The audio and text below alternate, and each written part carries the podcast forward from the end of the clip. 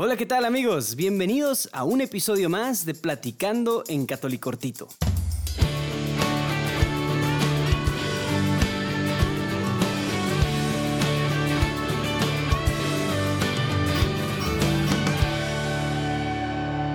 habíamos estado pendientes por unas semanitas, pero ya estamos de vuelta para traerles lo mejor de las entrevistas de Platicando en Católico.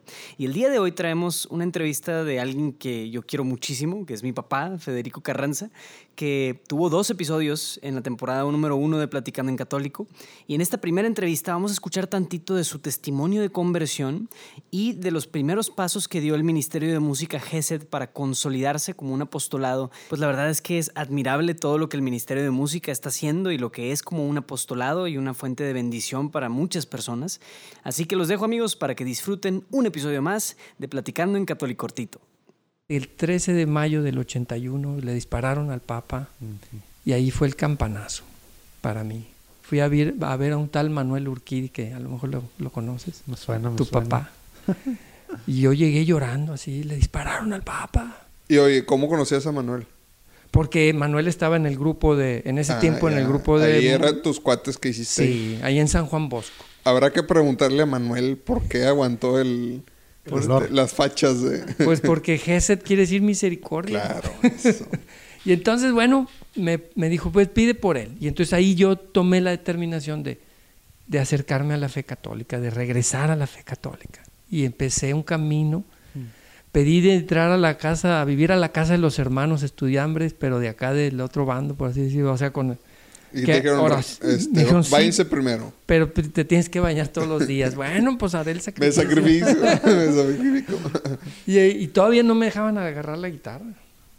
Hasta que ya me vieron ya más, ya más... Purificado. sí, o sea, Físicamente y espiritualmente. Sí, cuando ya empecé a hacer oración y todo, pues ya, ya empecé... Y a los tres, cuatro meses, este, David me dijo, ahora tú encárgate de la música. Y de las cosas que me saltaron luego, luego fue que muchos salmos dicen, cantad al Señor un canto nuevo. Y un canto nuevo por aquí y un canto nuevo por allá. Y hay como, no sé cuántos salmos dicen. que decías, ¿por qué seguimos cantando lo mismo viejo? Exacto. Y entonces, como ya ahora estaba a cargo, dije, vamos a hacer un canto nuevo cada quien. Órale. Y, para el próximo ensayo. ¿Y poco eso fue el inicio de. Una vez al mes. Sí. O sea, cada quien una vez al mes un canto nuevo. wow. wow. Y entonces, pues ya para el año 84 ya teníamos muchos cantos nuevos y ahora qué hacemos con tanto canto nuevo. Oye, le estaba platicando ahorita Lalo antes de que llegaras, Fede, que una canción que, digo, desmiénteme si es cierto, que eso me han contado mis papás, a lo mejor es, es historia, eh, que una canción que, que se escucha ahora mucho, pues casi en todas las misas en el ofertorio, la primera vez que se tocó fue en la boda de mis papás. Yo la compuse para la boda de tus papás. Hemos entregado nuestras vidas al Señor. eso fue 82, según yo, o algo así. O sea, estaba recién, ya, que estoy viendo lo de los tiempos, fue 82, o sea, luego, luego fue tu casi primer canción, entonces... Ahora sé de qué año es, fíjate, no me acordaba que, en qué año se casaron tus papás. bueno, pues qué bueno que salió. Tiene 36 años la canción y no la habíamos grabado. Y ahora que estuve en Guadalajara...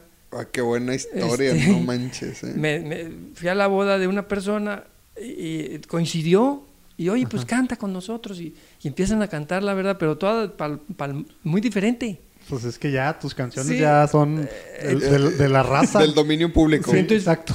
Precisamente le dije a Fede, oye, no puede ser, estoy aquí haciendo el ridículo porque no me sé esta, versión de... Oye, te dicen, entraste mal, hombre. Sí, era, así no va, me No era en ese tono. Entonces ya la grabamos y ya la subimos y, y debe estar ya en Spotify.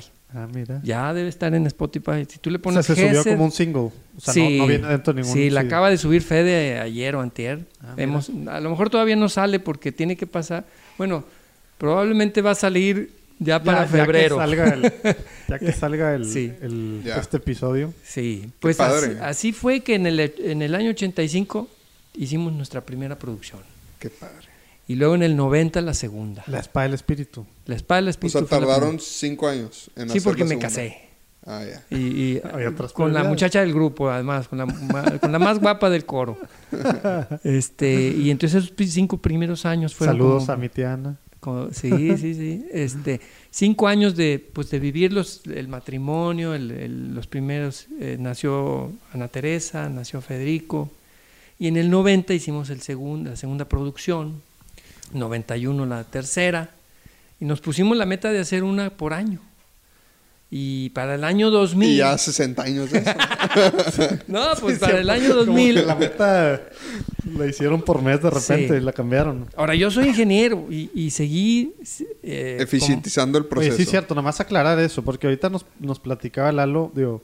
Lalo decía, pues tú estás acá, no estaba el, no estaba el, el estudio, el estudio etcétera. Pero pues tú has seguido con tu trabajo normal y este es como que tu hobby slash apostolado slash vida slash Correcto. tus 24 horas del otro día que aparece. Sí, pues hay, hay, gente, mira, hay gente que carga la lancha, se pone la, compra la, la, carnada y va y ya se ponen unas asoleadas brutas y va y pesca dos pescadillos que aquí le podrían costar en Soriana 40 pesos. Pues, pues se pone unas friegas. Nosotros este, servimos en la música, pero es un apostolado, efectivamente, no es una profesión, no, es una cosa... Sí, no, vives de esto, etcétera, eh, ahora, es, es sin embargo el dilema de la profesionalización, ¿no? De decir, bueno, no por eso lo vamos a hacer mal. Claro. Vamos a hacerlo bien, o sea, bien hecho. Y en el año 2001, precisamente, este, pues de pronto la empresa donde yo estaba, los dueños la vendieron y los nuevos compradores la compraron y me contrataron y los otros me despidieron y de pronto, ay caray, tengo una lana ahí. Y luego me habló un amigo que estaba donde grabábamos antes, eh, César, eh, me dice, oye, ando vendiendo la mezcladora del, estudio porque voy a cambiar de sistema. Y le dijo, ¿y yo para qué quiero la mezcladora? Véndeme el estudio completo. y entonces ahí fue donde nos, nos hicimos de todo el equipamiento de un estudio de grabación en toda forma y ahí en el patio que tenía yo una alberquita para los niños, pues ya los niños ya crecieron, ¿verdad? Pues ya para qué quiero la alberquita, vamos a poner aquí estudio. un estudio. y ahí pusimos el estudio. Y este aparte tus hijos pues ya pasaban más tiempo con guitarra y con instrumentos que en la alberca, ¿no? claro. aparte todos siguieron tu camino, ¿no? Pues de alguna manera, sobre todo Fede, Mauricio y Luis Diego. Ana Teresa le dio más la literatura, ¿no?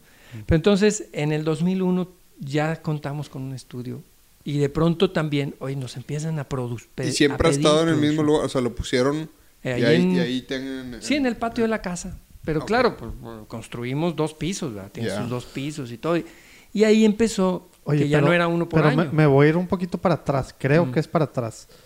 Según yo, no sé por qué, eh, pienso, ah, corrígeme, cuando como que más gente del mundo, literal, se dio cuenta de que existía historia de música de Gesed fue Corazón de Arpa, ¿verdad? Correcto. O sea, fue así como que el boom, digamos, y por eso luego lo toman de alguna forma como, como su patrona. ¿Pero qué año fue esto? Eso fue, hay dos momentos. En el 97 lo grabamos. Ajá. El, el, en el 96 lo grabamos, 96. Y al año siguiente fue el, el centenario. Ah, sí, cierto. La nombraron doctora de la iglesia sacaron los carmelitas una revista como un cuaderno así con el nombramiento y todas las fotos y la explicación de por qué es doctora de la iglesia. Y nosotros sacamos la producción y, regalamos dos mil revistas y, en ese tiempo eran cassettes, la revista y el cassette. a dos mil sacerdotes que vinieron al encuentro sacerdotal aquí en Monterrey. Entonces, para el año 2001, que vinieron las reliquias a México, pues se regó la pólvora de que Gesed y Gesed y Corazón de Arpa y traigan a Gesed. Entonces fue cuatro o cinco años, digamos, del proceso. Yo pensé que había sido tal cual entonces con el, con el, con el CD, con el cassette. con el cassette. Sí, lo que sí pasó. Pero entonces fue pues paulatino y fue pues por la, con la labor que hicieron con los sacerdotes, básicamente. Pero, pero pasó también que las monjitas, las monjitas de ah, ahí mismo, de por ahí cerca, escuchando el cassette de, Corazón de Arpa, llegó una monja española a la casa y este queremos que nos hagan un disco de nuestra madre. y este Santa Vicenta María. Y, ahora. Pues Dale, muy bien, mira. Se, ligó perfecto con lo que estabas diciendo antes de que te interrumpiera. Ahí es donde fue la primera pedida. Sí, fue el primer encargo. A la juventud, se llama el disco. Consagro mi vida. A la juventud consagro mi vida. Ese es del año 98, yo creo. 97, 98. Que ella decía, la musa, la musa, ¿cómo se inspira usted? yo decía, ay madre, pues no, pues yo lo que hice fue leer las cartas y los escritos de Santa Teresita, entonces me trajo un librote así gordo, gordo. Dijiste, bueno, en dos años va a haber, va a haber disco. Y entonces fíjate, se juntó dos frases. Una es de Santa Teresita, e-, el amor a todas las vocaciones. Así dice, en el corazón de mi madre la iglesia yo seré el amor y así podré serlo todo, porque ella sentía deseos de todo, de ser mártir, misionera, hasta sacerdote, tenía sentía deseos, un deseos imposibles. Y por otro lado, una frase de San Agustín, que San Agustín dice, cantare amantis est, cantar es propio del que ama. Entonces, juntando esas dos cosas, nosotros sin saberlo, de pronto ya estamos haciendo un disco para, o una producción para esto. Y luego vinieron los capuchinos y querían un disco del Padre Pío. Y luego los lasallistas y uno de San Juan Bautista. Y vinieron los maristas y uno de San Marcelino Champañán. Y por luego eso el uno por año de repente se hicieron varios por año. Llegamos a hacer dos y luego tres y luego cuatro y luego cinco y, todos por año todos lo hacían de tema voluntario así echándole ganas y tratando de hacerlo bien pero nadie dedicándose a esto bueno, a contratar gente. Sí, ahí hubo que contratar gente porque, porque no podíamos pues, con puro voluntariado. Por ejemplo, hubo un momento en que dijimos, bueno, Rafa Moreno, ayúdanos. Rafael Moreno, no sé si lo conocen, un, tipazo, un músico muy, muy bueno, muy profesional, que él sí está de tiempo completo en la producción de música católica. Entonces le contratamos a Rafa Moreno los arreglos, por ejemplo, y se aventó un trabajo buenísimo.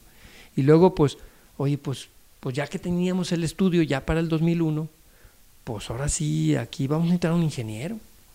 y el ingeniero, pues medio le hizo a la reglista y a ver cómo, y no, pero que conozco a otro, y, y empezó la, una cierta profesionalización. Entonces llegamos a un momento en que decidimos hacer una sociedad civil, es decir, una sociedad sin fines de lucro, pero que a la vez realiza actividad mercantil y, y tiene empleados. que puedas mover los dineros bien y puedas... Sí, y vende productos, ¿verdad? Vende productos y a la vez es sin fines de lucro. Es una SC, como los de los abogados o así. ¿Por qué? Porque queremos respetar la propiedad intelectual de los autores. Nunca, el autor nunca pierde su propiedad intelectual. Tenemos muchos autores, o sea, yo no soy el único que compone, componen siete, ocho, nueve hermanos diferentes, componen cantos y manejamos, este, tenemos ahí en la oficina, pues hay empleados de tiempo completo y a la vez es un apostolado. Entonces, así fue que del 2001, 2002, 2003 fuimos este, sirviendo a más y más diferentes... Este... ¿Cuándo empezaron más? Digo, sé que aquí tenían pues, los conciertos que, que eran pues, conciertos de alabanza o de oración, ¿no? ¿Cuándo empezaron a, viajar más? ¿Cuándo, o sea, ¿cuándo empezó el tema de Eso literal? Pues ahorita ve, ve uno Spotify y tienen varias canciones con más de 500 mil escuchadas, etcétera. Digo, eso no fue nada más por Spotify, o sea, la gente empezó a conocerlos porque pues empezaron a viajar así como ahora van a, estas tres ciudades, que quien esté cerca busque dónde, dónde van a estar, puede buscar en las redes del Ministerio de Música de GESED. Pero ¿cuándo empezaron a viajar?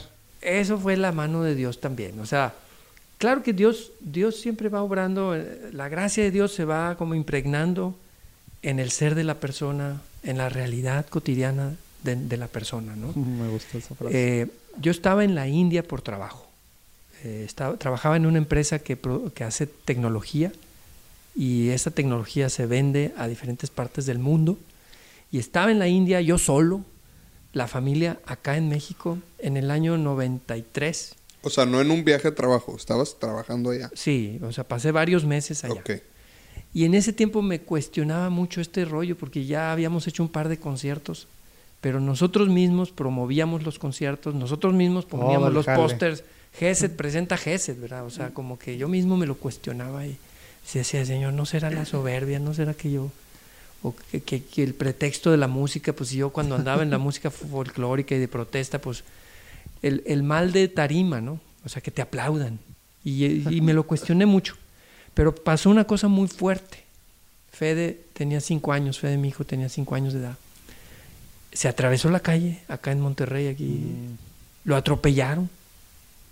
Fue un camión grandote, fue fuerte el accidente pero de milagro se salvó y de milagro se sanó, o sea, fue impresionante porque porque de haber podido muerto, porque era para, para matarlo, este, milagrosamente el golpe que tenía en la cabeza, quién sabe qué, no, los médicos no se explican qué pasó.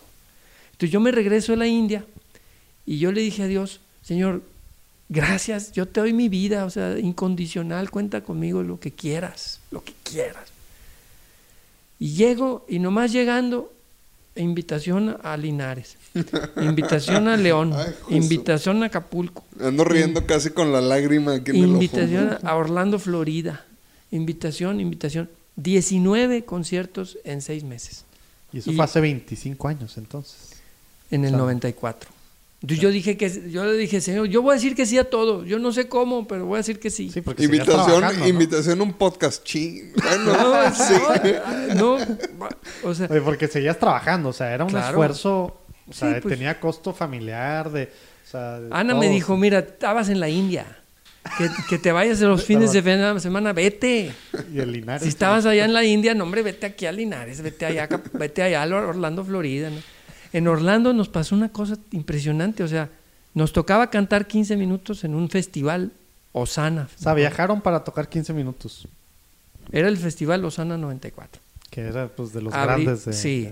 bueno, pues eran los 15 minutos y la organizadora Marta Reyes me hace seña, síguele, síguele, como que no, como que el otro no llegaba, el que seguía después de nosotros nunca llegó.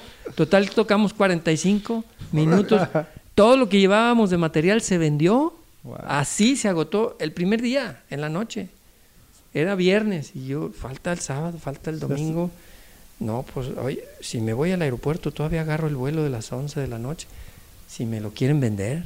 Entonces me fui al aeropuerto, me vendieron los de American Airlines un vuelo así de me lo vendieron en 300 dólares. Cuando podías negociar ahí, dice que me traigo 300 dólares, compadre. el asiento va vacío. Sí, se llamaba este tarifa, Mercy Tarif o algo así le llamaban. Haz de cuenta como cuando llega un cuate que viene sangrando, o sea, así desangrándose. Entonces me fui a, me regresé a Monterrey armé cuatro cajas de material y regrésate y se me vendió todo. O sea, ibas con la idea de tocar 15 minutos un día y así cada día y regresaste la misma noche con otra cosa sí, o Sea, vete por más material y, y, bueno. Oye, hoy en día esas historias es, no, iba muy motivado, llegué y a lo de pasar migración y aduanas, se acabó la historia. no, bueno, yo había, me acuerdo que lo había estudiado muy bien el tema, el tratado... No sé si ya estaba. Sí, estaba el Tratado de Libre Comercio. Tiene tasa cero para, para música. Entonces yo dije, no, esto es tasa cero. Ya, o sea, tú decías, si es necesario lo importo, hago Sí, no, traigo, traigo cuatro cajas de discos. sí. Pero está, o de cassettes en ese tiempo. Pero están bajo el artículo 2438 de la, del Tratado de Libre Comercio, por lo tanto tengo derecho a pasarlos sin pagar tasa cero. Ah, pues pásele. Y, y sí, gracias a Dios, eso impulsó mucho. Eh, pero fue, que ese fue el campanazo. difundir allá también. Sí, ese fue el primer campanazo. Luego, cuando vino la reliquia fue el otro campanazo, porque dimos 33 fue conciertos. Sí, completamente, sí. ¿no? O sea, Corazón de Arpa, donde iban las reliquias, Iba eh, se llamaba Gesed, no, Santa Teresita y Gesed en concierto. Así se llama el, concierto, porque se sigue un guion, se proyectan fotos de ella. Y literal, a donde iban las reliquias, sí. Y es como entrevistar a Teresita. Se cuenta, oye Teresita, cuéntanos por qué esto y lo otro. Y entonces una voz en, en, off contesta, una mujer en off contesta para mí la oración. Y, luego ya viene la canción. Pues ese lo presentamos. no en la arena. No sé por qué me acuerdo de algo así en la arena de Monterrey. Oye, en la arena de, Monterrey, de ahí sale la, la, canción de Nada te turbe, supongo. Ese es Santa Teresa de Ávila. Ah, estamos hablando de Teresita el Niño Jesús. Sí, sí. Sí, o sea, Santa Teresa de Ávila es de 1560 y Teresita es 1890. Pero, pero Santa Teresa de Ávila también, pues ya también tiene su disco, Solo Dios Basta, que también puedes escucharlo en Spotify. Buenísimo.